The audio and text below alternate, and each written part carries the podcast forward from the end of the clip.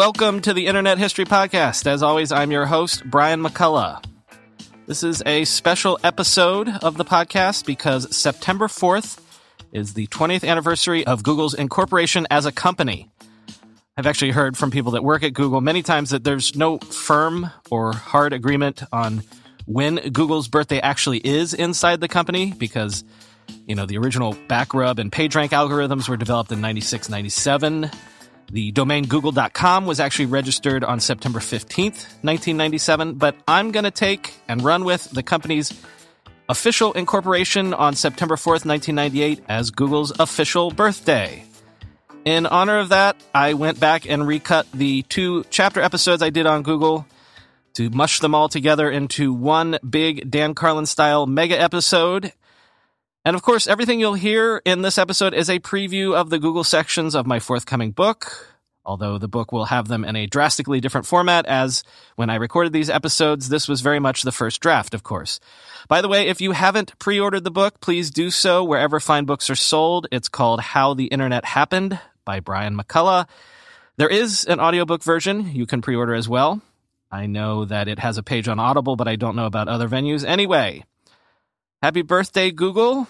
Please enjoy this history of Google through its IPO.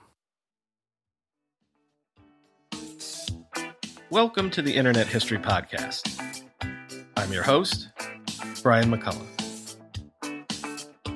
When Larry Page and Sergey Brin first met, they didn't like each other very much. In the summer of 1995, Larry Page was considering a transfer to Stanford University's graduate program in computer science. Sergey Brin was already two years into that same program, and it just so happened that he had signed up to be a tour guide of sorts to potential students. So one summer day, Brin showed Page and a group of other potential Stanford students around the Bay Area. Page would later say of his guide, I thought he was pretty obnoxious. He had really strong opinions about a lot of things, and I guess I did too. Brin would later agree, saying, We both found each other obnoxious. And yet, it wasn't hatred that the two shared, as much as it was the coming together of two strong, fiercely proud intellects. The pair might have stepped on each other's toes a bit, but at the same time, there was a degree of frisson to the encounter. Brin would recall later, We spent a lot of time talking to each other, so there was something there.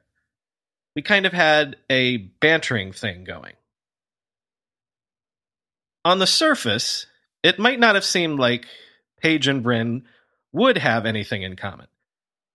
Page was a Midwesterner, born in East Lansing, Michigan on March 26, 1973, while Brin was born in Moscow in the Iron Curtain era USSR on August 21, 1973, only emigrating to the United States when he was six years old. Page was reserved, quiet, contemplative. Brin was outgoing, gregarious, loud. Page was a deep thinker, a visionary, and Brin was a problem solver, an engineer's engineer. But the two had more in common than anyone knew that first day. For one thing, they both came from academic families. Page's father was a pioneering computer science professor at Michigan State University where his mother was also a computer programming instructor. Brin's father was a mathematics professor at the University of Maryland, and his mother a researcher at NASA's Goddard Space Flight Center. Larry and Sergey both grew up to respect research, academic study, mathematics, and especially computers.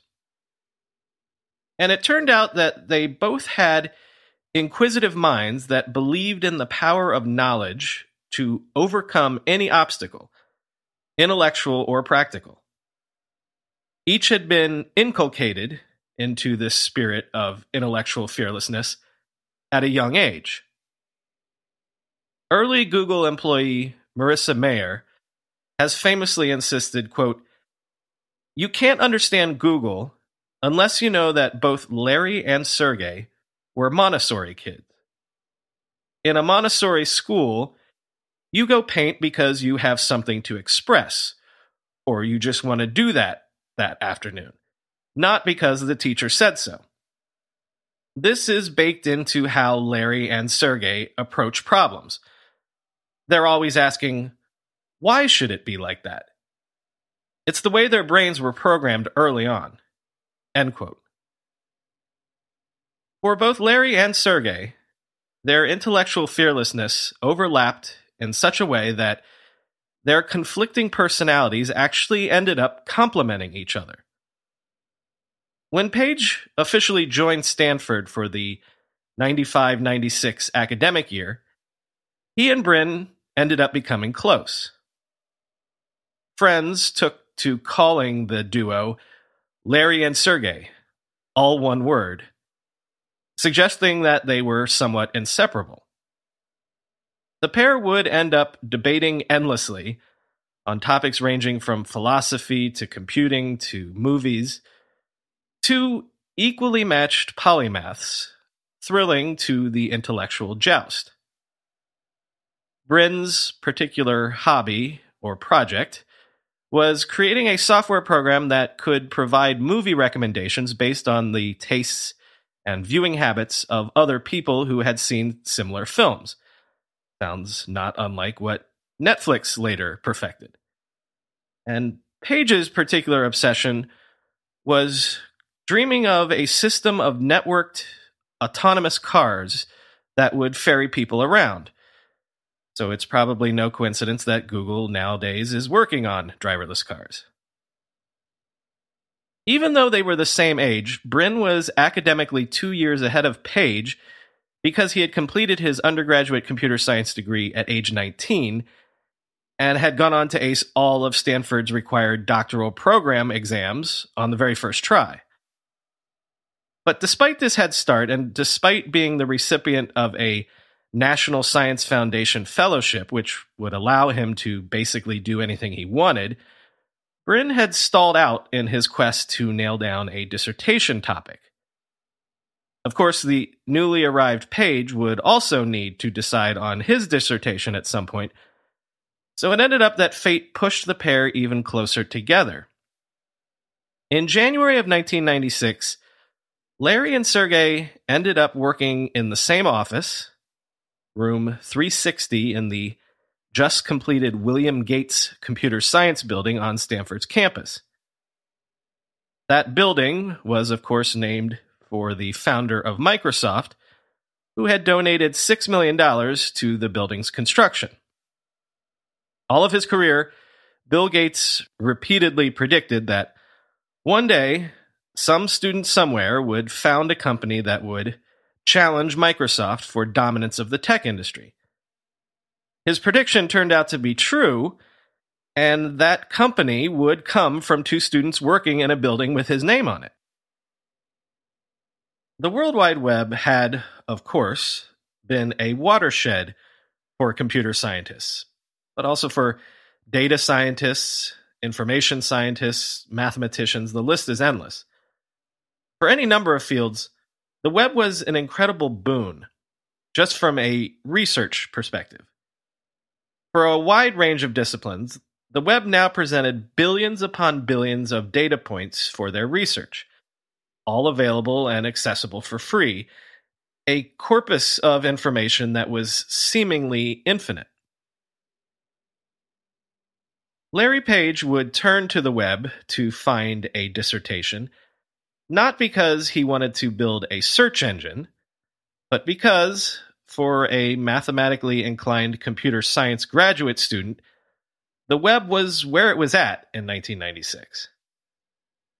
Page was struck by a fundamental truth about the web that is glaringly obvious when you just say it out loud. The web is built on links. One page linking to another, one idea linking to another. But what occurred to Larry Page was that, as of yet, no one had bothered to analyze the structure of the link ecosystem in a comprehensive way. For example, it was possible to know that web page A linked to web page B because you could see the link, you could follow it. But what about the reverse? What pages had linked to web page A? There was no way to know. You couldn't follow a link stream backwards, only forwards. And that might seem trivial to consider, but Page began to wonder if you analyzed all of the backlinks, if you mapped out the link structure of the entire web, what sort of insight might that sort of data give you?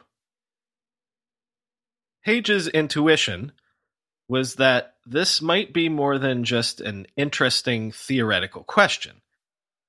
As he mulled over the idea with Brin, their shared upbringing as the children of academics kicked in. Larry and Sergey knew the power of the academic citation. After all, their parents had published academic papers. They themselves intended to publish academic papers in order to earn their PhDs. And they knew that any academic paper worth its salt built its arguments by citing other academic papers and studies. In the world of academia, those citations acted like an accumulated number of votes from paper to paper and served to, over the years, accrue value to given ideas, to essentially rank ideas based on the number of citations. The most cited papers were understood to be the most authoritative. As Page would later say, quote, it turns out People who win the Nobel Prize have citations from 10,000 different papers. End quote. Well, what was a web link but a digital citation? If you analyze the links, analyze the citations, you might be able to make inferences about the relative value of a given web page, and possibly even determine which page was more authoritative by analyzing the backlinks in the same way that counting the citations told you which academic paper was the definitive one. Larry Page wanted to map out the value of the web's connections by going backward through the link chain. Page went to his academic advisor, Terry Winograd, and asked for the money and machines that would allow him to map the web's links. He dubbed the initial project Backrub, when asked how much of the web he intended to map, Page replied, the whole web. Page would later say, in a sense, the web is this. Anyone can annotate anything very easily just by linking to it. It seemed kind of cool to gather all the links on the web and then reverse them.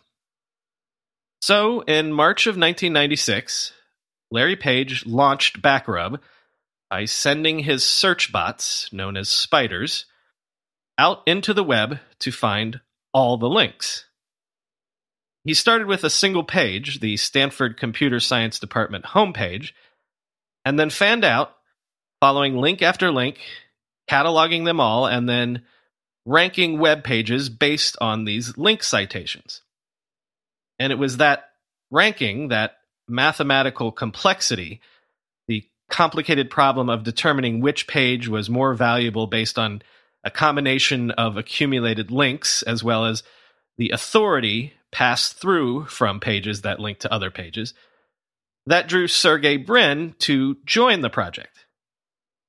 Larry and Sergey called their combined citation ranking system PageRank, either as an ode to Page himself or as an obvious descriptor of what the system was intended to do. When you go through airport security, there's one line where the TSA agent checks your ID and another line where a machine scans your bag. The same thing happens in enterprise security, but instead of passengers and luggage, it's end users and their devices.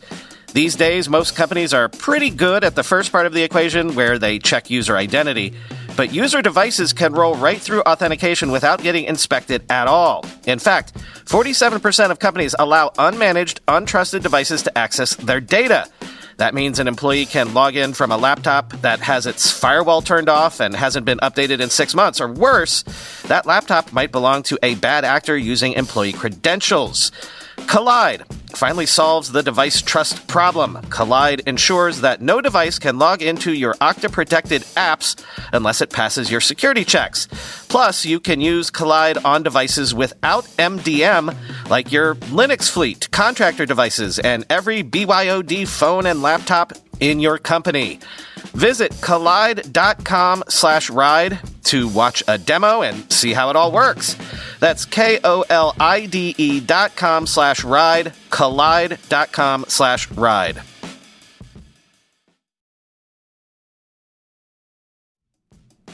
Love, love, love Yahoo Finance. Use it every day to research companies we talk about on the show.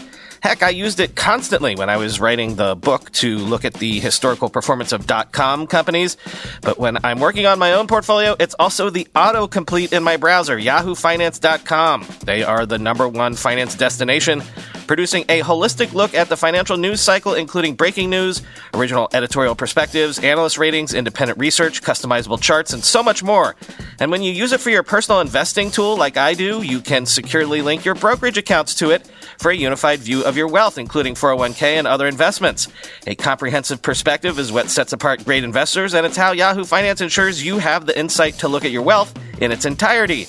When it comes to your financial future, you think you've done it all, you've saved, you've researched, you've invested all that you can. Now, you need to take those investments to the next level by using what every financial great uses Yahoo Finance. Think of it as an observability dashboard, but for your finances. With a community of over 90 million users each month, their real strength is helping you on your way to financial success. For comprehensive financial news and analysis, visit the brand behind every great investor, yahoofinance.com. The number one financial destination, yahoofinance.com. That's yahoofinance.com. Brin would later say, quote, The idea behind PageRank was that you can estimate the importance of a web page by the web pages that link to it. We actually developed a lot of math to solve that problem. Important pages tended to link to important pages. We convert the entire web into a big equation with several hundred million variables, which are the page ranks of all the web pages, and billions of terms, which are all the links. End quote. Page would say, it's all recursive. In a way, how good you are is determined by who links to you, and who you link to determines how good you are. It's all a big circle. End quote. Larry and Sergey suddenly had a project that would make for a pretty interesting dissertation. And as soon as the pair looked at their results, they realized their intuition was dead on. The citation analogy worked beautifully. If you wanted to know what was the most authoritative page about a topic such as, say, windsurfing, Backrub slash PageRank could tell you. You would know based on the accumulated links, of course, the sheer number of votes from other sites, but also from the authority passed on from other authoritative sites.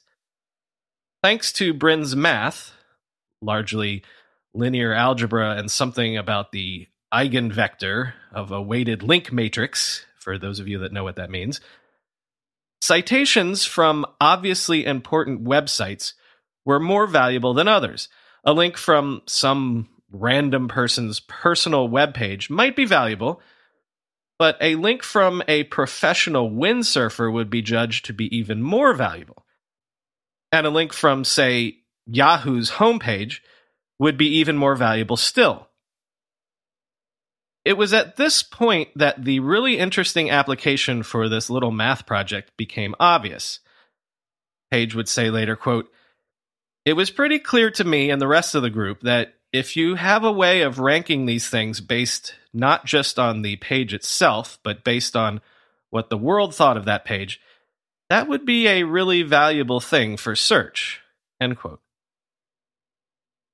It turned out that the reason search engines had never really worked very well prior to PageRank was not because they were broken, but because they were missing the key innovation that Page and Brin had stumbled upon relevancy. If in 1997 you did a search for automobile company on even the best search engine at the time, which was most likely Alta Vista, you'd find yourself probably disappointed because the websites of Ford, General Motors, or Toyota may or may not actually show up on that first page. It's not that Alta Vista couldn't find those sites, it most certainly had. Ford.com or GM.com or Toyota.com were most likely in the list of tens of thousands of results that Alta Vista had found. It was just that Alta Vista had no way of surfacing the most relevant results to the top. So maybe the Ford webpage was on page three of the search results or page 300. PageRank solved this problem of relevancy, and that was the key. PageRank knew which sites were the most authoritative automobile sites already.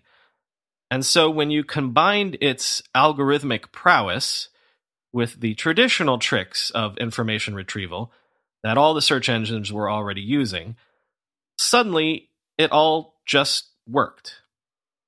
Indeed, as Page and Brin combined Backrub and PageRank with traditional search methods like analyzing on page text, web page titles, or meta tags, and especially parsing the so called anchor text of a link. For example, someone who makes a link out of the words flower shop and then points it to a given website is really trying to tell you something. When they did that, they realized that PageRank was incredibly powerful. A search for New York newspaper, say, could now return you the New York Times or the New York Post as the very first listings, not just any random newspaper website or the website for a New York based cycling club or something. And in fact, Page and Brin discovered that their algorithm was indeed recursive meaning that the more data they fed it, the more web pages it analyzed, the better it got. By tweaking the math even more, Larry and Sergey's search tool could reliably find people, locate the most obscure fact or data, and even answer questions. PageRank wasn't finding new things exactly, it was merely finding things in a better way the earlier search engines were already getting the same results. They were already answering every query correctly, but it was finding the needle in the haystack and putting it at the top of the list that PageRank did better. As Rajeev Motwani, who was Brin's academic counselor, said, quote, It wasn't that Page and Brin sat down and said, Let's build the next great search engine. They were trying to solve interesting problems and stumbled upon some neat ideas. End quote. It was a good thing that Page and Brin had not set out to build the next great search engine because at the time, no one was really clamoring for one. In the late 90s, about the time that Page and Brin began refashioning Backrub slash PageRank into a search engine, they were living in a universe of major search players Yahoo, Excite, Lycos, AltaVista, Ask Jeeves, MSN, and on and on. In a time when Yahoo had a $100 billion market cap, who needed another entrant into an already crowded space, no matter how superior that entrant might be? Fortunately, Page and Brin were not immediately business focused.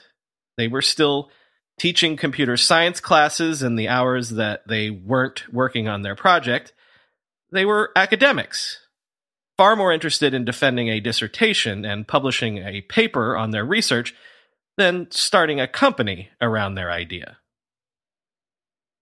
And so they produced that paper called The Anatomy of a Large Scale Hypertextual Web Search Engine, which was presented at a conference in Australia in May of 1998. And even when they published the paper, it wasn't immediately obvious that PageRank itself was a world changer. As often happens in the history of inventions and inventors, other search researchers had had similar eureka moments at around the same time.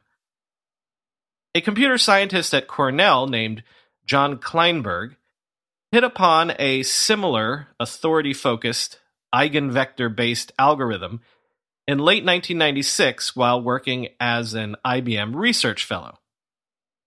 Also in 1996, an engineer named Robin Li developed an algorithm named RankDex while working for Dow Jones. Li would eventually return to his native China and use what he learned to eventually create Baidu, which is to this day the most popular search engine in that country. But if Page and Brin initially stayed true to their chosen academic paths, that did not mean that they were blind to the financial possibilities inherent in their work. How could they have been? They were, after all, students at Stanford University, which had already incubated two quite successful search companies in Yahoo and Excite. And this was the late 90s. The dot com bubble was in full swing. Students studying computer science in the heart of Silicon Valley couldn't help but notice what was going on all around them. As Tamara Munzner, one of the students sharing room 360 of the Gates building with Page and Brin, would recall, it was a hard time to stay in grad school. Every time you went to a party, you had multiple job offers, and they were all real. I had to redecide every term not to leave. End quote. The obvious move was to license PageRank to one of the existing players. And indeed, this is what Page and Brin attempted to do. They met with everyone from the Yahoo founders, Jerry Yang and David Filo, to another search pioneer, InfoSeek's Steve Kirsch. And none of them were interested. The closest Larry and Sergey came to making a deal was when Page wrote up an extensive proposal to Excite's leadership, suggesting that they replace Excite's existing algorithms with his. Doing so, he calculated, would generate an additional $47 million in revenue for the search engine each year. With my help, Page wrote in his proposal, this technology will give Excite a substantial advantage and will propel it to a market leadership position. All he asked for in exchange was a seemingly reasonable $1.6 million in cash and Excite stock. A nice little payday. And then he and Brin would return to finishing their doctorate work. Excite countered with 750,000, which Page and Brin rejected. The failure on the part of the incumbent search players to scoop up the PageRank technology has become infamous in business lore as one of the great missed opportunities of all time. Larry Page has, on a few occasions, suggested that the search companies were simply myopic. Page has said, quote, they were becoming portals. We probably would have licensed it if someone gave us the money, but they were not interested in search. They did have horoscopes, though. End quote. As we know, because you've listened to episode 41, Excite CEO George Bell has a slightly different recollection, but one that is more than a little illuminating.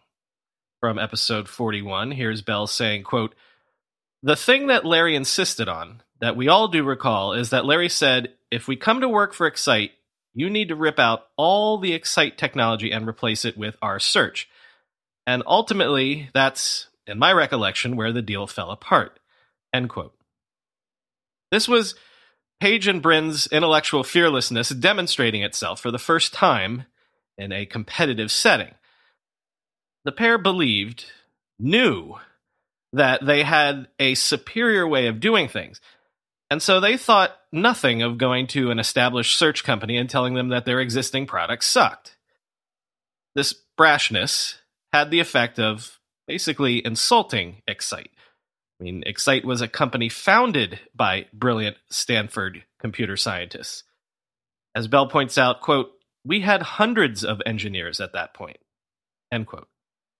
Why should the company furlough their engineers just because two other engineers had come along with claims to be more brilliant?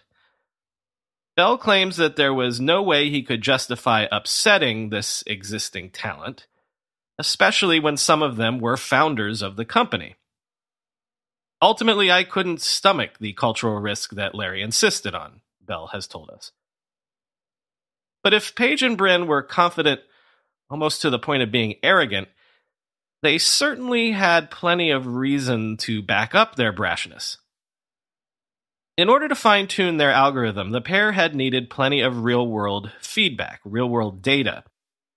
So, starting in 1997, they had made the search engine available first on the Stanford network to other Stanford students and researchers, and then to the general public.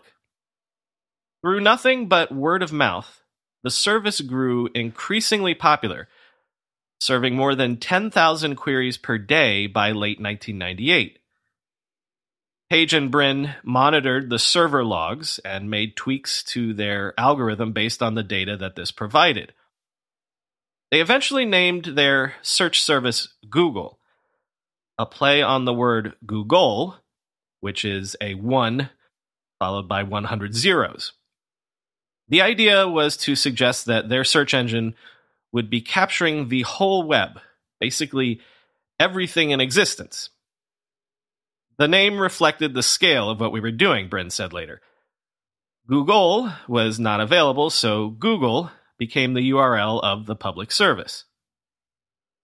And the popularity of that service, combined with the vast computing resources eaten up by all the spidering and indexing and cataloging and ranking of web pages it required, meant that the Google project was rapidly outgrowing the scope of a simple research project.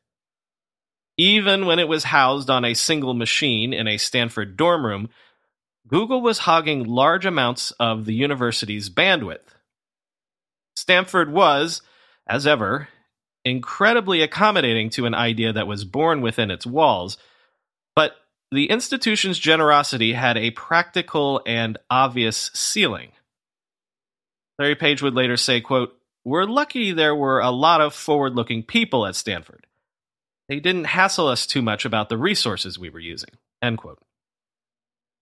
But it was clear that if they wanted the Google experiment to continue, Page and Brin would need more resources, more computers, more bandwidth, more people to actually work on the algorithm.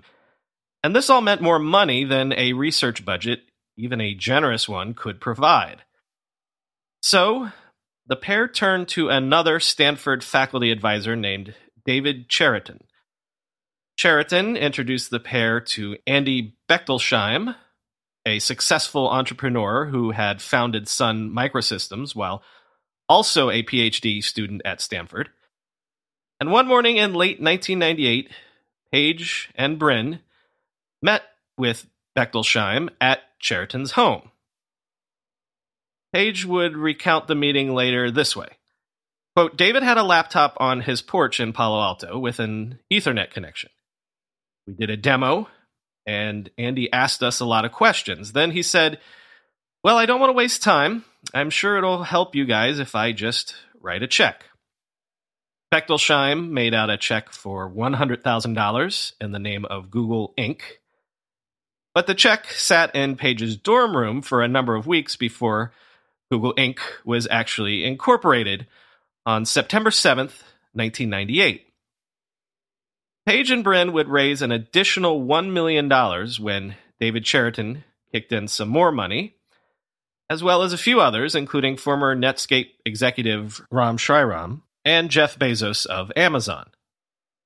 Depositing Bechtolsheim's check was an act that finally turned Google from a research project into an actual startup. When Page and Brin hired a fellow student by the name of Craig Silverstein to be Google's first official employee, they realized that Sergey's dorm room was not going to be large enough for the three of them to work in. And so Google's first official office became the garage of Susan Wojcicki and Dennis Troper at 232 Santa Margarita Avenue in Menlo Park. By renting out her garage for $1,700 a month, Wojcicki would grant Google the uniquely Silicon Valley bragging right of starting out its life in the same circumstances as companies ranging from Hewlett Packard to Apple. In the bargain, Wojcicki would eventually end up as one of Google's earliest and longest serving employees, and her sister Anne would eventually become Sergey Brin's wife. I'm going to a big AI startup demo day here in the city tomorrow, and I will 100% be decked out in Mack Weldon clothing. Why? Well, Mack Weldon makes timeless apparel with modern performance fabrics for guys who want to look and feel sharp without sacrificing comfort. Mack Weldon clothes are designed to fit your style and the demands of modern life. They look like regular clothes, but feel like the latest in modern comfort. They're the go to choice for guys who want to look great without even trying. Breathable underwear that keeps you cool, dry, and comfy all day. That's their AirKnit underwear. Crazy, comfortable, but elevated sweatpants, the Ace collection. An upgraded classic polo with antimicrobial silver threads, the Silver Peak polo. That's my personal fave. And ultra soft antimicrobial tees for when you need to stay fresh longer. Their silver crewneck t shirt. Get timeless looks with modern comfort from Mack Weldon. Go to mackweldon.com and get 20% off your first order with promo code RIDE. That's M A C K W E L D O N.com, promo code RIDE. How do you make a password that's strong enough so no one will guess it and it's impossible for you to forget? And do it for 100 different sites? And make it so everyone in your company can do the same without ever needing to reset them? Sounds impossible unless you have 1Password. More than any other product I've ever told you about, I can vouch 1000% for 1Password. I can't live without it. 1Password makes strong security easy for your people and gives you the visibility you need to take action when you need to. Any device, anytime, 1Password lets you securely switch between iPhone, Android, Mac, and PC with convenient features like autofill for quick sign ins. All you have to remember is the one strong account password that protects everything else your logins, your credit cards, secure notes, or the Office Wi Fi password. 1Password's award winning password manager is trusted by millions of users and over 100,000 businesses from IBM to Slack. It beat out 40 other options to become Wirecutter's top pick for password managers. Right now, my listeners get a free two week trial at 1password.com slash ride for your growing business. That's two free weeks at 1password.com slash ride. Don't let security slow your business down. Go to 1password.com slash ride. Page and Brin were now entrepreneurs, if perhaps still a little reluctantly. But they were not entrepreneurs in the mold of so many others in the dot com era. Rather than blowing Google's funds on lavish launch parties or marketing campaigns, they stayed grad students at heart and instead invested all the money they had raised on continuing their project. And they did so with the efficiency of graduate school engineers.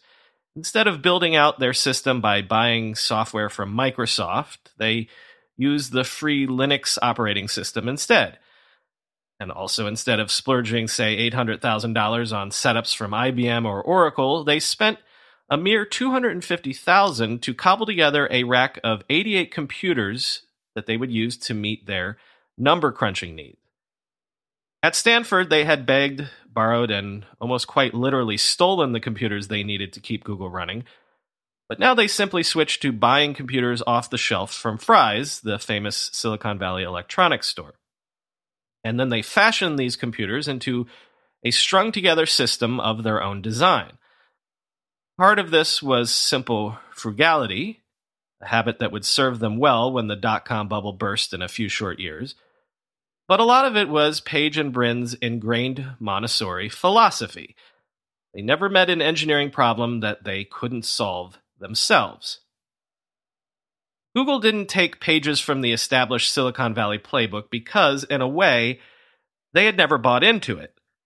They didn't try to get big fast. Instead, Page and Brin were almost maniacally focused on endlessly iterating and improving upon their one big idea, making sure that it was the most comprehensive, reliable, and most importantly, speedy search engine in the world.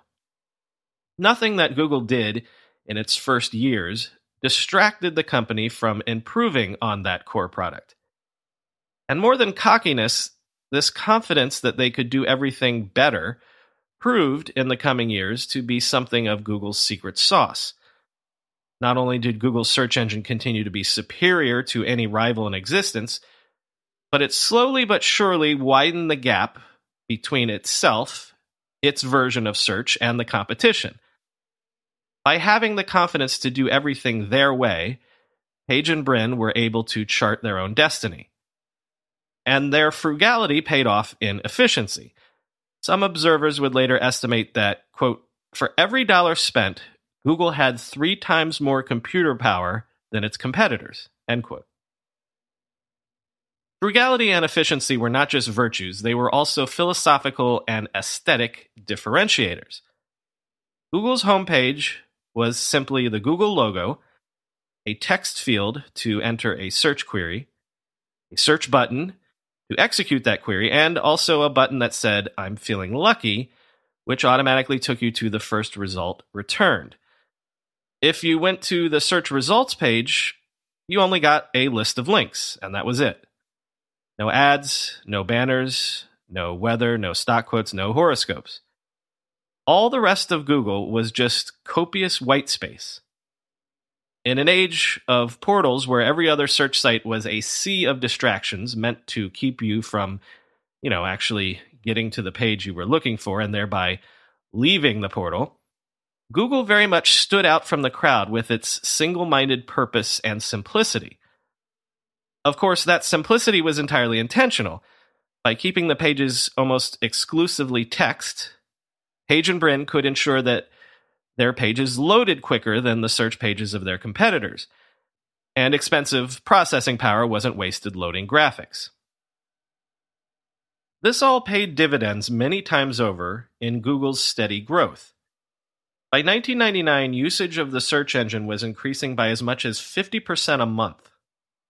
From 100,000 searches a day at the beginning of that year, by the end of 99, Google was averaging 7 million searches per day overall traffic to the Google homepage was peanuts compared to the numbers at a site like Yahoo. But in the case of Google, its users came from word of mouth alone. Not a dime was spent on marketing or promotion. Rave reviews from the media turned people on to the service. The New Yorker said Google was the default search engine of the digital in crowd. Time Magazine Digital said Google is to its competitors as a laser is to a blunt stick. And ordinary users simply told one another about how great and useful Google was. More often than not, once they gave it a try, users would become Google converts for life. An early article about Google in Fortune magazine from November of 1999 summed up many a new user's experience Describing the site as inscrutable magic, journalist David Kirkpatrick offered this anecdote quote, On the day of a recent American League playoff game, I typed in New York Yankees 1999 playoffs into both Google and AltaVista. The first listing at Google took me directly to data about that night's game.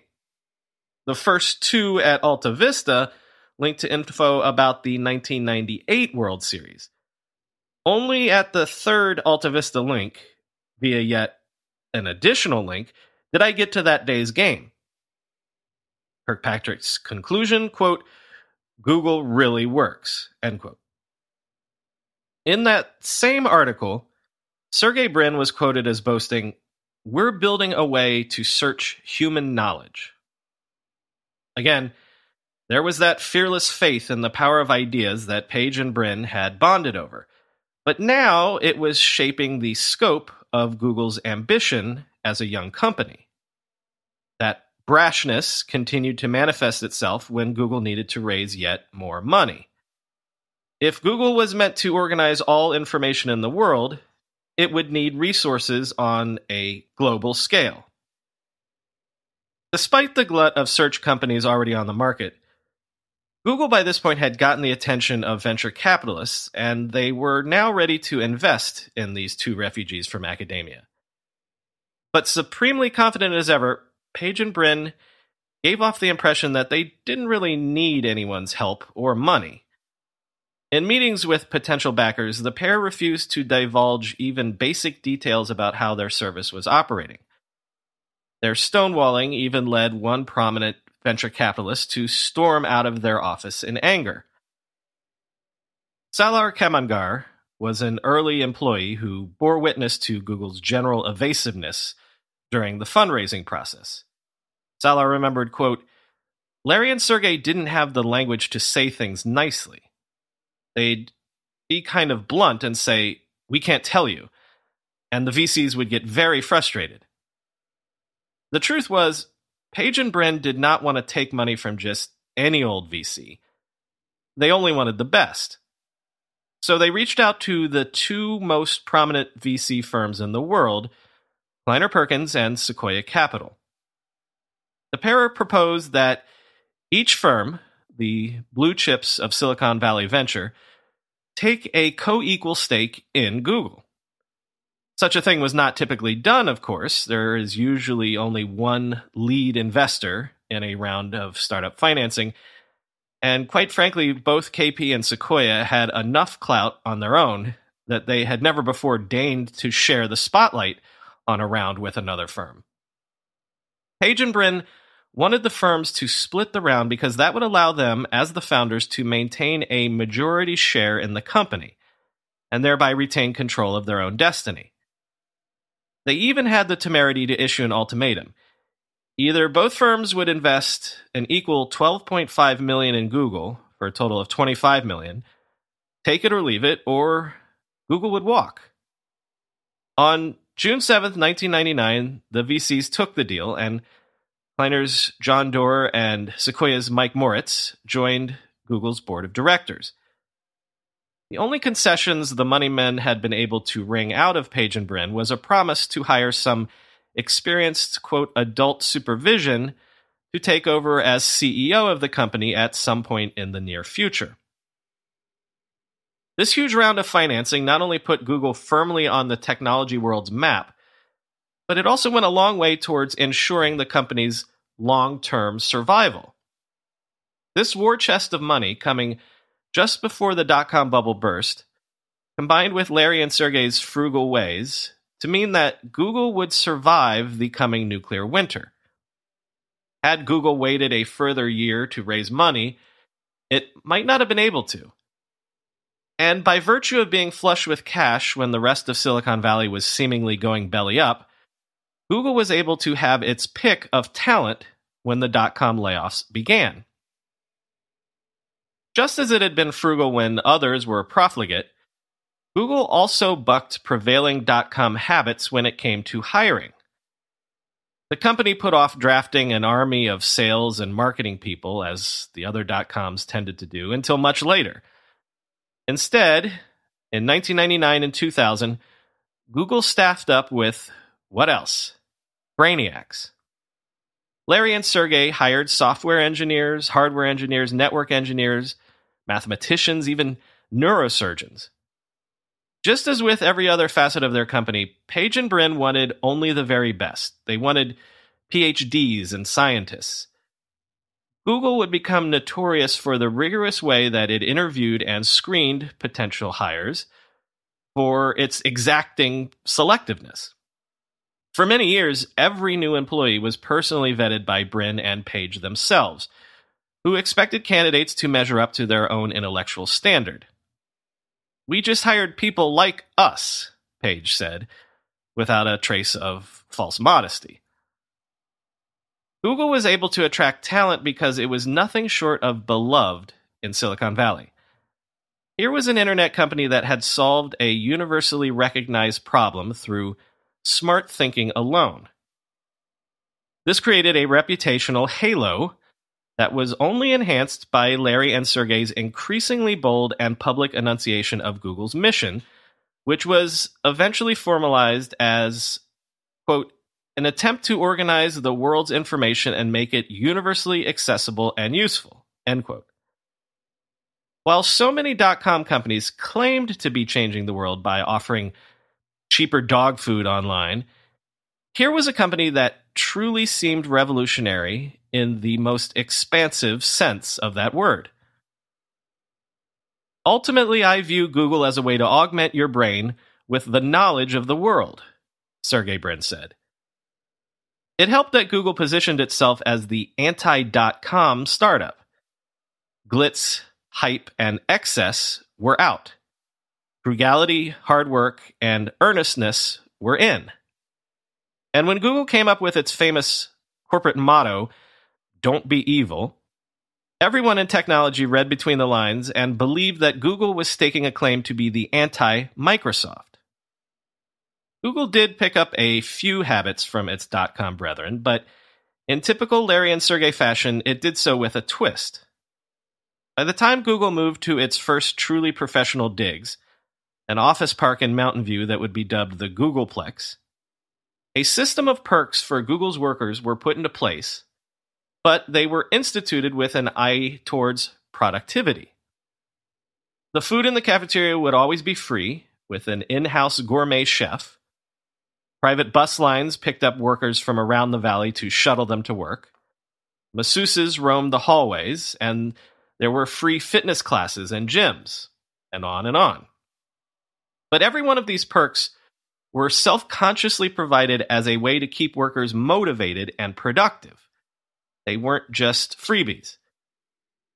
The cafeteria meant that Google employees didn't have to leave the office in the middle of the day and could get back to work with ease. The shuttle buses had Wi Fi on them, so employees could be productive on the way to and from the Googleplex. Healthy, clear headed workers could do better coding, or that's how the thinking went. All of this combined to make Google the technology company to join right as the dot com bubble burst. If you got hired at Google, it elicited envy from your peers, not only because they felt you were doing the most interesting work in technology, but because it meant you were among the best and the brightest.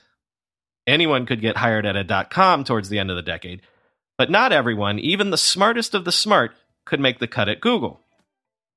And when the bubble burst, and it was seemingly the only company still hiring, it was almost like the dream of the 90s was alive in the Googleplex and nowhere else. And here's part two. In our previous episode on the history of Google, we remarked that Google very much fashioned itself as the anti dot com. But there was one important trait that Google shared with the dot coms it wasn't making very much money. It's somewhat forgotten now, especially given what would come later, but Google actually existed for several years without much of a business plan. The vision Larry and Sergey had sold the venture capitalists on involved a three pronged strategy.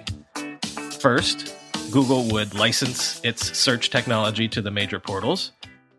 Second, the company would sell its search technology as a product to enterprises. And third, there were some vague promises made about selling ads against the searches on Google's own website. The young company actually made major progress towards the first goal by finally convincing some of the portals to use Google's results on their search pages. The first deal in this regard was struck with Netscape for its NetCenter portal. But the really big coup came when Yahoo was finally convinced to use Google for its search results. Previously, a company named Inktomi had been Yahoo's search partner. The partnership with Yahoo was announced in June of 2000 and was an enormous deal for Google at the time. Part of the arrangement allowed for a powered by Google logo to appear on Yahoo's search pages, thereby introducing the Google brand to millions more mainstream web users. Daily searches served by Google swelled from 18 million a day before the Yahoo deal to 6 million a day afterwards. By early 2000, Google would pass the 100 million searches per day milestone for the first time, answering 1,000 queries a second. Yahoo seemed not to mind that Google was essentially usurping its search audience because, at the time, Yahoo didn't feel that search was a core product. It was still pursuing its portal strategy. Yahoo did, however, purchase a $10 million equity stake in its new partner, thereby tying Yahoo and Google together in ways that would later become quite important. What Yahoo didn't know was how important the partnership would prove to be for Google's overall product. Remember that Google's algorithms improved in direct relation to how many searches it performed and how much data Google's computers could hoover up. The flood of queries coming from Yahoo users not only took Google to the next level in terms of search market share, but many Google engineers would later credit the Yahoo traffic for fine tuning Google's search engine into its mature state. Google was essentially improving itself on the back of its biggest partner. But the problem for Google was that the Yahoo deal simply wasn't lucrative enough. The fees that Yahoo coughed up were barely enough to cover the increased processing and bandwidth costs Google incurred to service the traffic. The Yahoo deal taught Google that licensing alone wouldn't be a big enough home run to build a company around, at least not a very big company. The second leg of Google's original strategy stool was at the same time proving to be little better. Google actually produced a hardware device known as the Google Search Appliance, which was a rack mounted box meant to be installed in corporate data centers. It was designed to provide corporations and other organizations with large amounts of data the ability to organize, index, and search that data the same way that Google did with the web.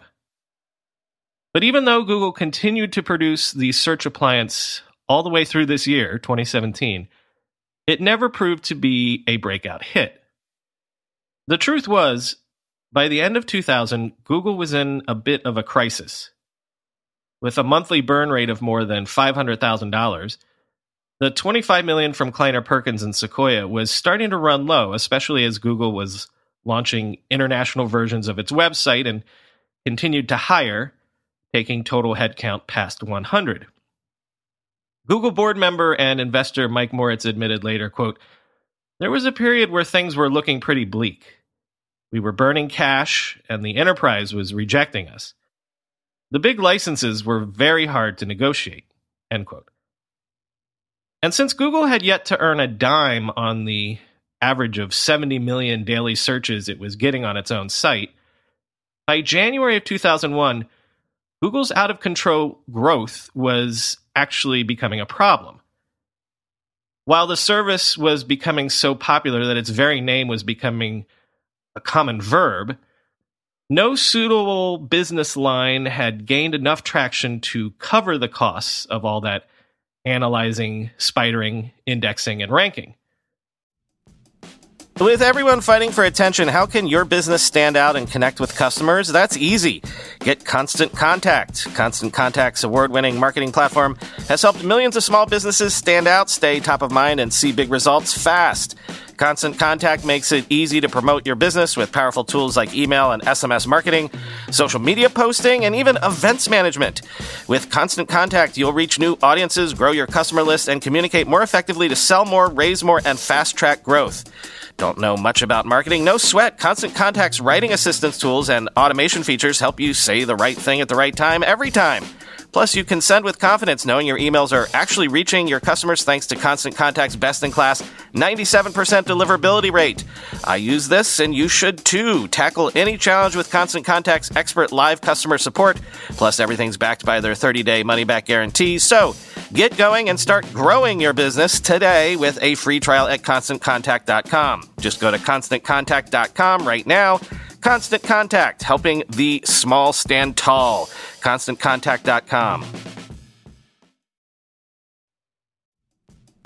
In 2023, just 10 vulnerabilities accounted for over half of the incidents responded to by our sponsors today, Arctic Wolf Incident Response. Wouldn't you love to know how to take these vulnerabilities off the table and make life more difficult for cybercriminals? That's just one of the essential insights you'll find inside the Arctic Wolf Labs 2024 Threats Report authored by their elite team of security researchers, data scientists, and security development engineers, and backed by the data gained from trillions of weekly observations within thousands of unique environments. This report offers expert analysis into attack types, root causes, top vulnerabilities, TTPs, and more. Discover the attack vectors behind nearly half of all successful cybercrimes, why ransom demands climbed 20% from 2023, and find out why 2024 will be an especially volatile year for cybersecurity. Learn more and get your copy now at arcticwolf.com forward slash tech meme. That's arcticwolf.com forward slash tech meme. Early Google investor Ram Shriram says, quote, there was genuine concern at the board level about where the revenues were going to come from. End quote. To make matters worse, it appeared to Google's venture backers that the company's founders were reneging on their commitment to bring in a grown up CEO. If Page and Brin didn't recruit someone who could turn Google into a real company with real prospects to generate cash, there were rumblings that either Kleiner or Sequoia, or both, might actually pull out of the investment.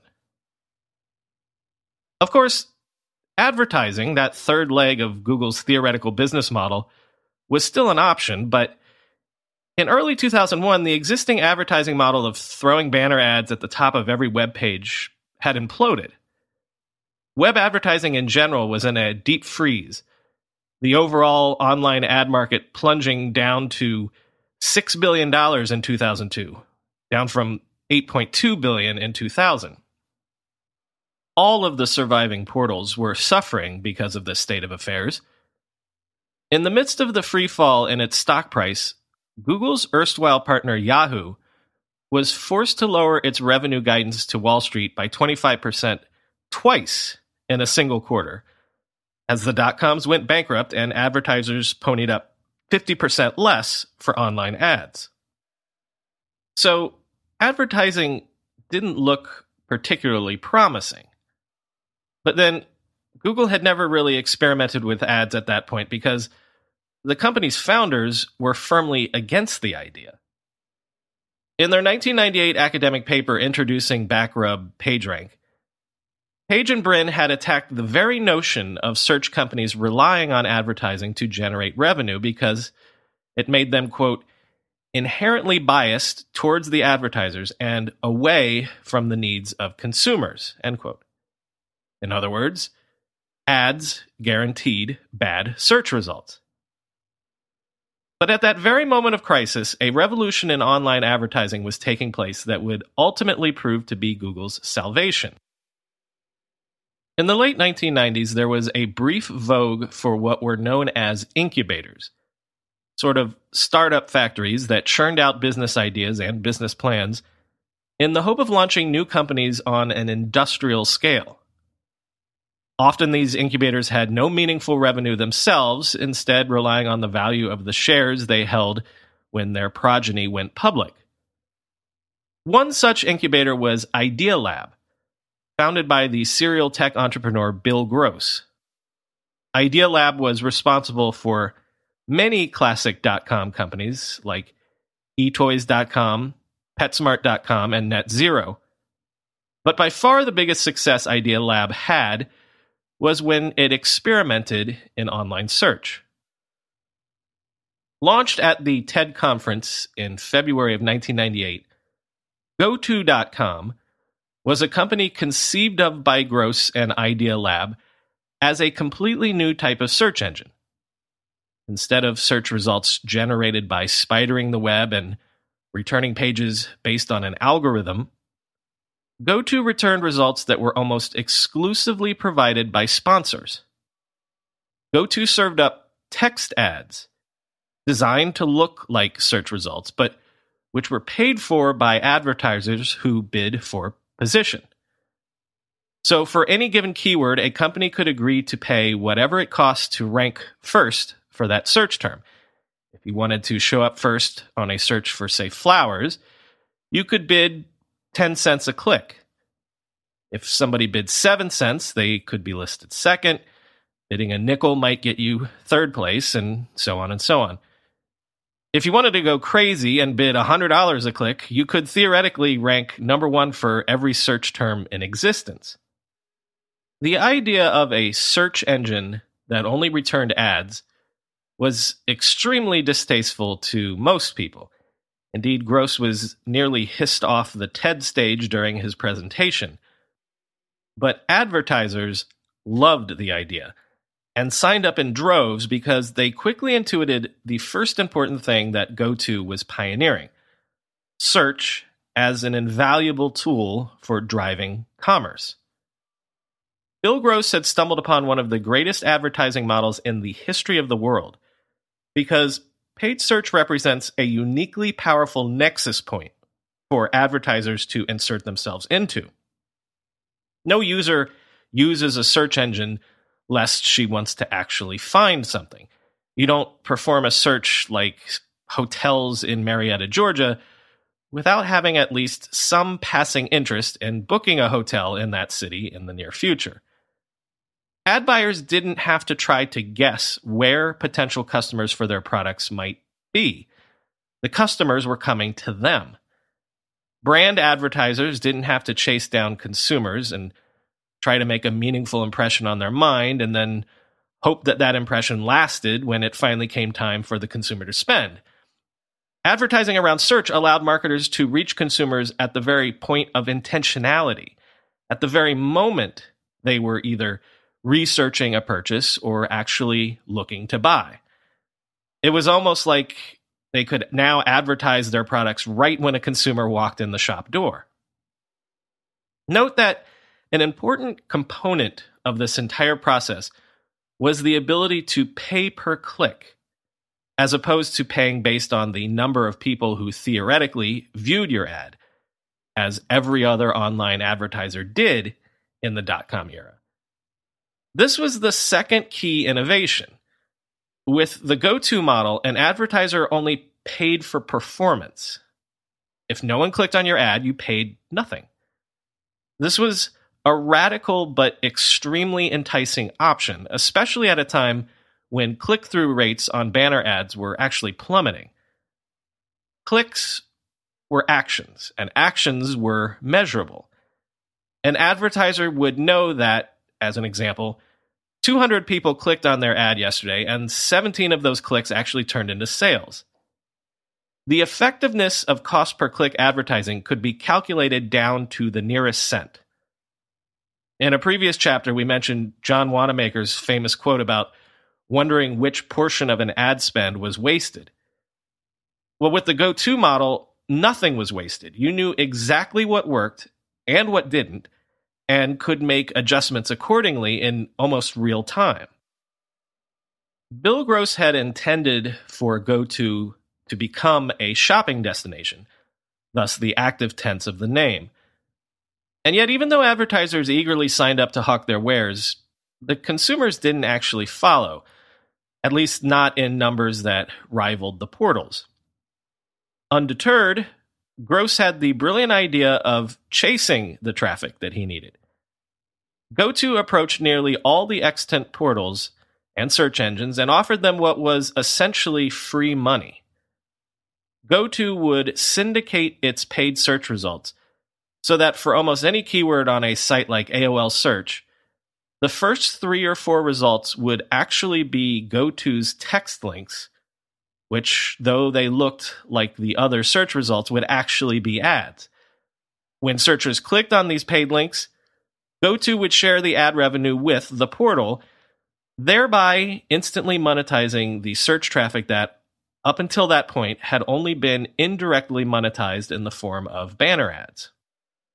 GoTo succeeded in signing deals with all of the major portals, and at a stroke, turned search, which had been a loss leader for portals throughout the 90s, into a cash cow. By 2002, GoTo had changed its name to Overture to better reflect its true business model of introducing customers to advertisers, and was earning more than $78 million a year on $668 million in revenue, all from paid clicks syndicated to the likes of Yahoo, AOL, and MSN.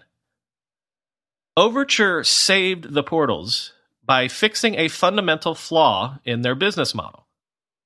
Portals had sprung up in the first place because they needed stickiness.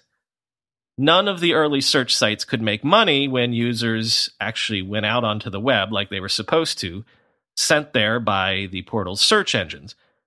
So instead, they attempted to hoard all those eyeballs, keeping them on site in order to create impressions for banner ads. That's what all the things like horoscopes were about. But now, clicking itself was finally worth something. As the writer John Battelle has put it, Overture could generate billions of dollars, one click, one nickel at a time. Overture came along at a very opportune moment for the internet. As the bubble burst and the advertising market cratered, paid search stepped into the breach to replace the lost revenue from all those bankrupt.com advertisers. In the case of Yahoo, by the summer of 2002, the paid links it was getting from Overture accounted for more than 10% of the ailing portal's total revenues and almost all of its much diminished profits. It's not an exaggeration in the least to say that Overture and paid search saved the portals and the search industry in general. And so, fortuitously enough for Google, there was now a very lucrative new advertising model that it could copy. And what was more, this new model of ad had proven the immense value of Google's core product, which was search. But since Larry and Sergey never met an idea they didn't think they could improve upon, Google was not interested in merely copying Overture's business model. If Google was going to have ads, the ads would have to be better than traditional ads. They would have to actually be useful. Google first experimented with advertising in January of 2000 when it began showing unobtrusive text links above certain keywords. Text, of course, was the medium Google preferred because Instead of flashy banners, text was low bandwidth. But the ads were still priced like banner ads on the traditional CPM or cost per impression model. Advertisers paid $15 per thousand impressions on the first listed link, a $12 CPM for the second, and a $10 CPM for the third. Promoted via a small New York based sales force headed by Tim Armstrong, a hotshot digital advertising executive recruited from Disney's dot com era online efforts. At first, Google's ads only enticed around 350 advertisers. But Page and Brin had never really wanted a sales team to begin with, of course. In their vision, they were looking for something more scientific, more automated. They liked how anyone could buy an ad through Overture simply by using an online form. And so in October of 2000, they launched what was called AdWords, which allowed any advertiser, no matter what the size of their operation, to purchase online ads in a matter of minutes using a simple credit card. As GoTo slash Overture had discovered, advertisers were quite eager to get in front of Google's burgeoning search traffic. And the first influx of AdWords advertisers put an end to Google's immediate money issues by bringing in $85 million in 2001 alone. And yet, since these ads remained CPM based, advertisers were still paying for impressions, not for actual clicks. So Google was missing out on the performance based advertising revolution And it showed. Overture's 2001 revenues were $288 million compared to Google's 85 million, and that number was growing at a faster rate than Google's. So in February of 2002, Google unveiled a new version of AdWords that copied Overture's cost per click and auction pricing model. But in typical Google fashion, its Overture clone had a key innovation that made all the difference in the world. The new version of AdWords was cost per click, and the advertisers bid against competitors' ads. But Google's system was not strictly pay for placement.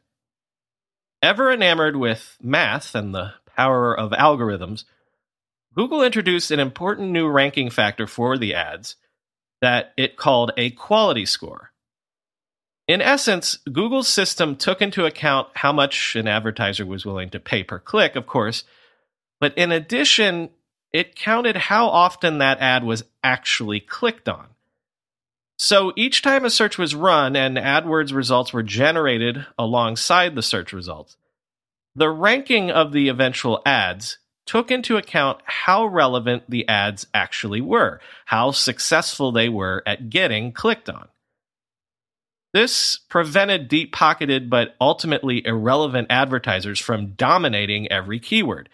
You could no longer guarantee to rank highly just by being willing to pay the most.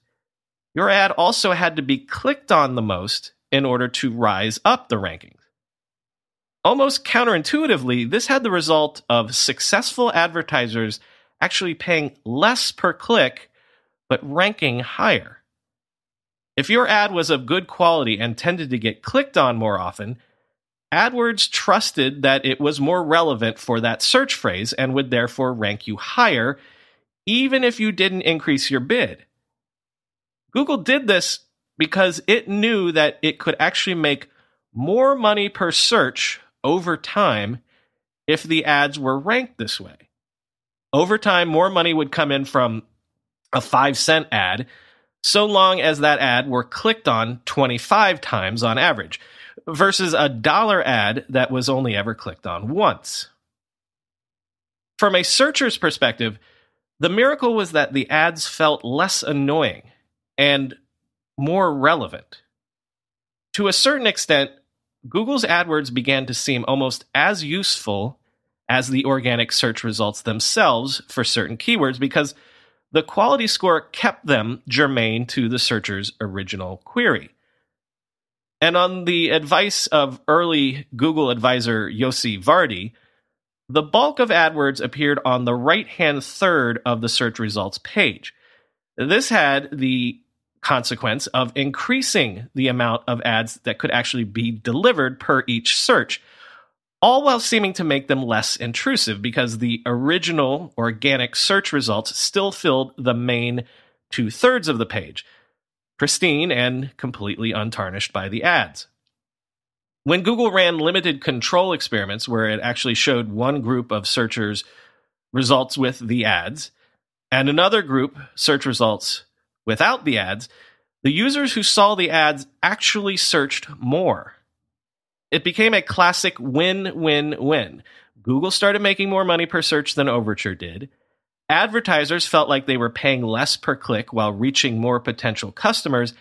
And users felt like they were getting supplemental search results in the form of ads that were often quite useful. Overnight, Google's fortunes were completely transformed.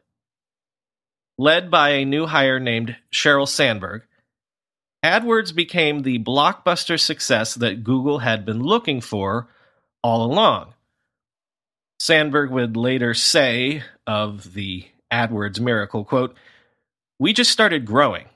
It went unbelievably well." End quote. It helped considerably that Google had what Overture didn't, its own highly trafficked search destination. Google didn't have to cut deals with other portals in order to get traffic for its ads, since its own website was already servicing hundreds of millions of searches per day. Google didn't have to cut deals, but it did anyway, especially its blockbuster partnership with AOL, announced in May of 2002. Google would provide not only the organic search results for AOL, but the paid search results as well, stealing the business away from Overture, which had previously provided AOL's paid links. Whether you're selling a little or a lot, Shopify helps you do your thing, however you ka-ching. As you know, I still run the first company I ever founded 25 years ago entirely on Shopify these days. Shopify is the global commerce platform that helps you sell at every stage of your business from the launch your online shop stage to the first real life store stage, all the way to the did we just hit a million orders stage. Shopify is there to help you grow the whole way, whether you're selling scented soap or offering outdoor outfits. Shopify helps you sell everywhere from their all in one e commerce platform to their in person POS system, wherever and whatever you're selling. Shopify's got you covered. Shopify helps you turn browsers into buyers with the internet's best converting checkout, 36% better on average compared to other leading commerce platforms. And sell more with less effort thanks to Shopify Magic, your AI powered all star. What I love about Shopify is that you can take any business to the next level, even 25 year old ones, but especially 25 day old ones. Sign up for a $1 per month trial period at shopify.com slash ride, all lowercase.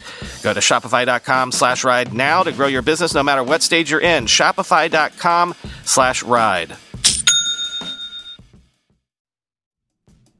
Lumen is the world's first handheld metabolic coach. It's a device that measures your metabolism through your breath.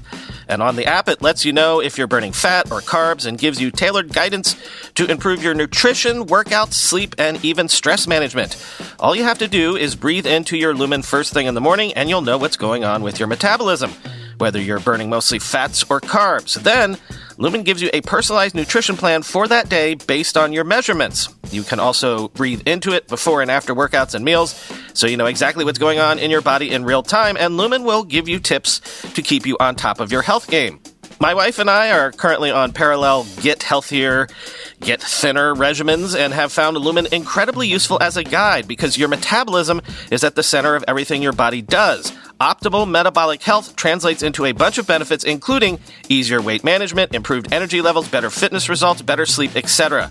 So if you want to take the next step in improving your health, go to lumen.me and use RIDE to get $100 off your Lumen. That's L U M E N dot M-E and use RIDE at checkout for $100 off. Thank you, Lumen, for sponsoring this episode.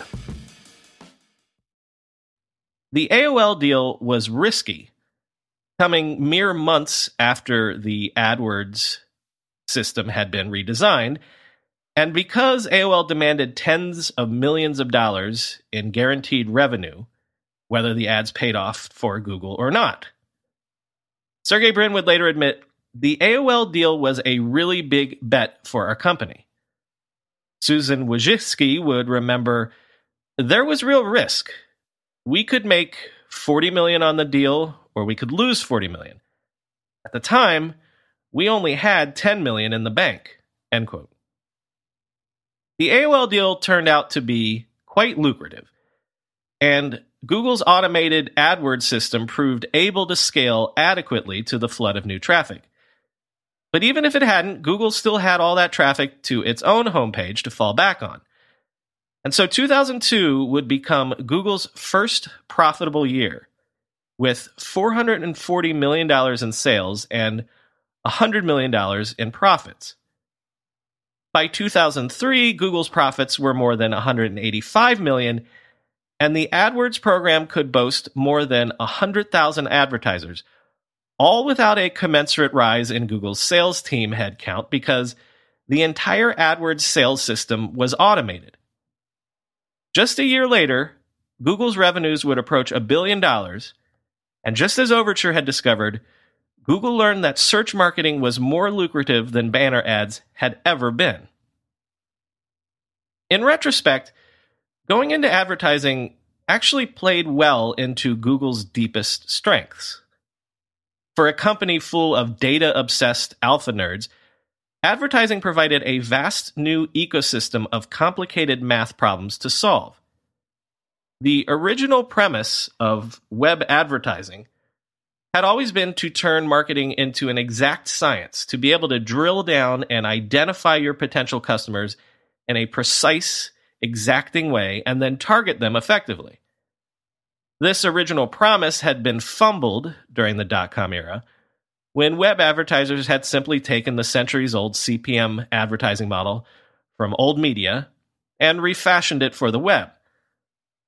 Some early advertising companies like DoubleClick were pioneering new methods of measurement and targeting, but it took Google, a company obsessed with data, obsessed with metrics, to truly bring the science of advertising into the 21st century. In this regard, it maybe helped that Google didn't have any previous experience with ads, so it didn't know what it shouldn't do. Google looked at advertising as just another math problem that smart algorithms could solve. Indeed, serving the appropriate ads alongside the organic results, running these auctions in real time for billions of searches, and re ranking the ads in real time according to their performance became an even more complicated algorithmic trick than even search had been. But then Google's entire infrastructure was devoted to crunching numbers and organizing vast amounts of data like this. So it was maybe uniquely positioned to get this sort of thing exactly right. Just as it happened with web search, when Google turned on its new advertising system, it found that the system itself scaled with the mountain of new data. The ads got better over time, so much so that Google's computers could eventually predict with stone cold accuracy which ads would work and which wouldn't. It turned out that Google had been right not to hire a vast advertising sales force because its automated systems were better at placing ads than Mad Men ever could have been. It really made more sense for advertisers to turn over their entire ad strategies to Google's algorithm. Naturally, not everyone believed this at first.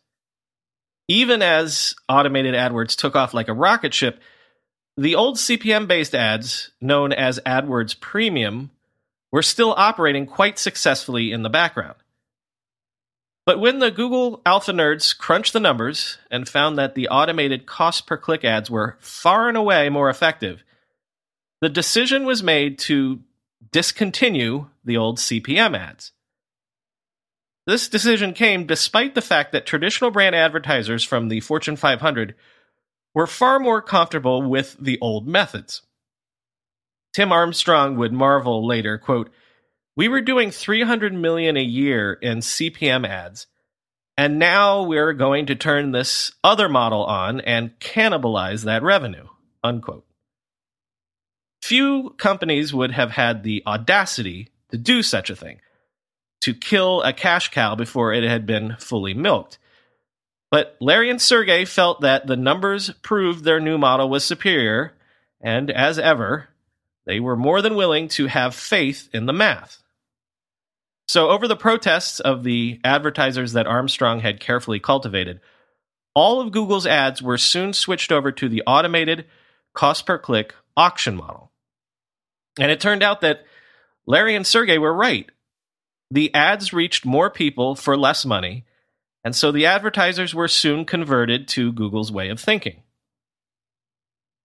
In the first decade of the 21st century, advertising would increasingly move to digital at the expense of traditional advertising media like television, radio, and especially magazines and newspapers. And to a large degree, this was the direct result of Americans spending increasingly greater numbers of hours per day online. As the writer Tim Wu has pointed out, advertisers always go to where our collective attention spans drift. But just as importantly, in the first decade of this century, advertisers would begin to go online in increasing numbers because a radically more efficient and effective advertising model now existed there. Google can be thought of as a company born from two miracle inventions, one of which it came up with itself, and the other of which was cribbed from Overture. Now, definitively solving the problem of web search is obviously the miracle that has had the largest impact on our society. It's hard even to imagine a modern information economy without functional search. The web and the internet itself are now so big that without decent search, it's easy to imagine the whole thing would have collapsed under its own weight. But by improving on Overture's pioneering work with paid links, Google was able to achieve something just as amazing. It made the internet profitable at scale for the very first time. Think about it. With the possible exceptions of Amazon and eBay, and remembering all of those hundreds of dot com companies with their ephemeral billion dollar valuations, it can really be argued that Google was the first company to make serious money on the internet in a meaningful way. Paid search would prove to be the greatest advertising engine yet devised by man. And automated, targeted, scientific advertising would finally transform advertising itself in the way that the internet had promised to do all along. Furthermore, algorithmically served ads would support nearly every product that Google would release subsequently. Image search, Google News, Gmail, Google Maps, Google Books. Advertising allowed the company to realize its dream of organizing the world's information because the ads would always make it profitable to do so. In a few short years, search ads would surpass traditional banner or display ads and within a decade, Google would be generating more than $50 billion a year in revenue, having captured nearly 50 cents of every dollar spent advertising online. Today, most advertising is automated in ways similar to what Google pioneered. And even now, the largest market for online advertising remains tied to search. It turned out that the gold mine on the internet had been search all along as Yahoo and others had first intuited, but had subsequently forgotten. By 2003, Google was a company obsessed with one thing keeping all of this a secret. As David Krane, one of Google's first PR hires, would remember later, quote, we had cracked one of the unsolved puzzles of the internet, making money at scale in a way that users embrace. The longer we could avoid other companies figuring that out, the better. End quote. As ever, Google feared tipping Microsoft off to the value inherent in search. Sure, Microsoft was ailing from the recent antitrust trial fallout and was already entering its lost decade, but the fact remained that the only technology company that had the resources, talent, and size to do to Google what Google had done to Overture was probably the beast from Redmond. Helping to keep Bill Gates and company in the dark was Google's new grown up CEO, Eric Schmidt. Schmidt had been a longtime Microsoft adversary going back to the 1980s when he was an early manager at Sun Microsystems, and then briefly in the 1990s as CEO of Novell. Years of experience managing a relationship with Microsoft no doubt played a role in Schmidt's eventual selection as CEO, especially when Page and Brin had rejected nearly every other candidate in Silicon Valley. Schmidt was an odd candidate to begin with, given his experience and pre existing stature in the industry. Becoming the new Google CEO would mean having to share the limelight, as well as some degree of the decision making process with Google's founders. Indeed, the working relationship that Schmidt would go on to form with Page and Brin would become something of a triumvirate where all three had equal say, though if push came to shove, the founders could outvote the CEO. Page and Brin's dream candidate for the job had actually been Steve Jobs but it's hard to imagine the Apple founder being willing to take a back seat to to 27 year olds, as Schmidt eventually agreed to do. Page and Brin, on their part, came around on Schmidt because he had a background in computer science, like they did, so he was smart, like they were, but also because Schmidt was the favorite candidate of John Doerr, who was still holding their feet to the fire about bringing in an outside CEO. And for his part, like almost everyone else, Schmidt's first impression of Larry and Sergey was that they were, quote, just really arrogant. But as he monitored the company and continued to meet with the founders, he discovered that he came to respect the verbal jousting and intellectual brinksmanship endemic in Google's culture, especially since it emanated from the very top of the company. Eventually, Schmidt found he couldn't turn down the opportunity to work at the company that was doing the most interesting work in all of technology at the time. The one tech company that was actually in the best position to realize the money geyser that Google had tapped into was, funny enough, Yahoo. It had seen firsthand how paid search in the form of Overture's syndicated links had saved web portals and thanks to its investment in Google, Yahoo had the best inkling as to what was really going on behind the scenes, especially on Google's bottom line. And so, in the summer of 2002, only a few months after the new version of AdWords debuted, Yahoo made a $3 billion bid to buy Google outright.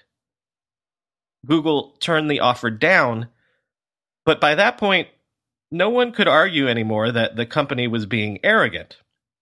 Because a little over two short years later, thanks to the AdWords engine, Google would pass Yahoo in total advertising revenue. The student had far surpassed the teacher. Too late, Yahoo realized that search was, in fact, the mother lode of business models. So, after having been spurned by Google it canceled its organic search partnership with Google, purchased what was widely considered to be the company with the second best search technology, Inktomi, for $257 million in 2003, and paid $1.4 billion to acquire Overture.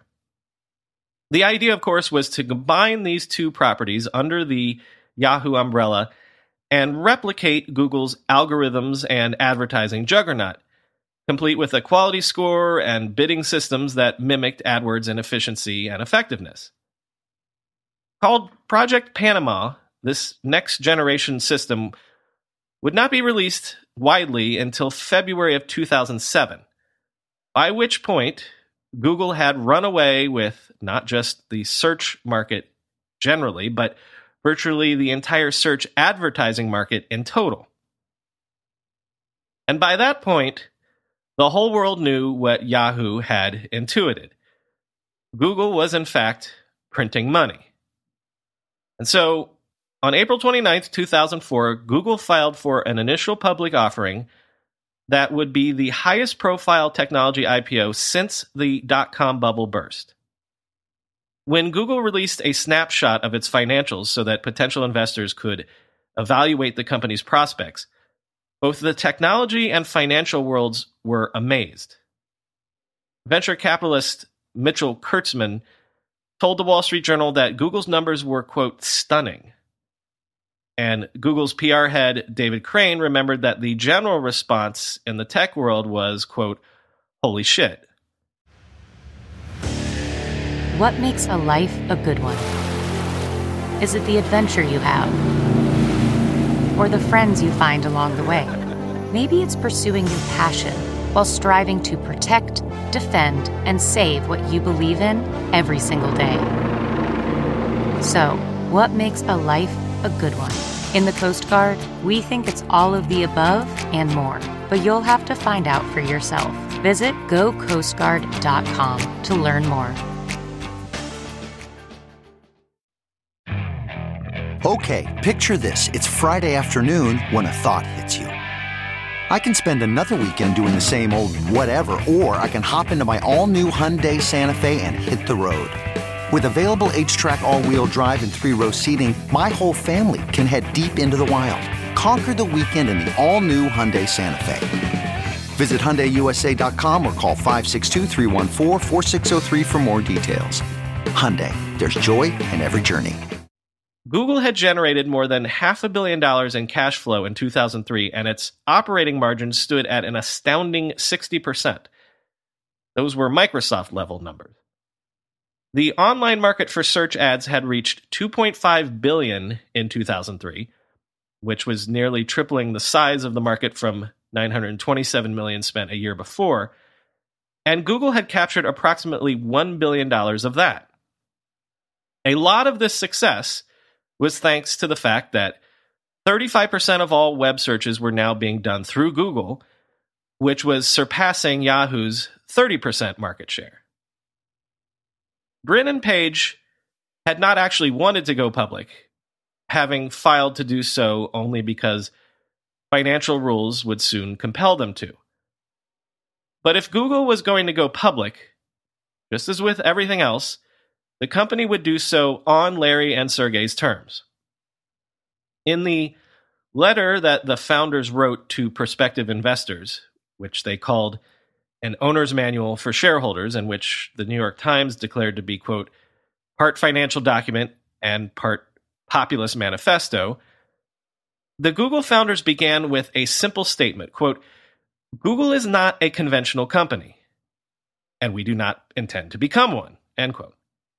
Brin Page went on to state that their intention was to continue to operate Google in the service of their own lofty ideals, to, quote, develop services that improve the lives of as many people as possible, to do things that matter, end quote, rather than bow to the quarterly whims of Wall Street and its expectations. Throughout the coming months, as the ramp up to the IPO began, the Google guys were accused of thumbing their nose at Wall Street and its various traditions. Larry and Sergey demanded that the underwriters of the IPO only receive a fee of 2.8% for their services, which was about half the rate that bankers usually expect. During the roadshow, when the founders crisscrossed the country, ostensibly to sell the company to investors, Larry and Sergey drew fire for flat out refusing to answer specific questions about Google's operations or future plans. And even the amount of shares Google was offering up to the public was a bit of a prank. Google intended to sell exactly 2 billion 718 million 281,828 dollars worth of equity. Math geeks, like the Google founders of course, knew that this number represented the first decimal places in the mathematical number e, which is, of course, an irrational number. On August 19th, 2004, Google went public at $85 a share and rose 18% on its first day of trading to close at $100.34. The 38 million shares that Larry and Sergey each held were worth approximately $3.8 billion at the close. As a company, Google was valued at $27 billion, which was behind Yahoo's $38 billion market cap, but that disparity wouldn't last long. By the time Google's first quarterly report as a public company revealed that sales had doubled from the previous year, Google's stock passed $200 and it has never since returned to those levels. It's impossible to overstate how important Google's IPO was to the internet revolution, the Silicon Valley, and the stock market overall. As the New York Times said on the day after the company filed to go public, it was, quote, as if the dot com glory days never ended, end quote. Google's success was validation that the internet as a social, cultural, and most importantly, a financial phenomenon was not dead. The web revolution had merely been resting during the dot com nuclear winter, regrouping, gathering steam. But Google was also proof that not only were there some of the original ideas from the dot com era that were still valid, at the same time, some new ideas might also be out there now ready to build on the dot com era's faded promise.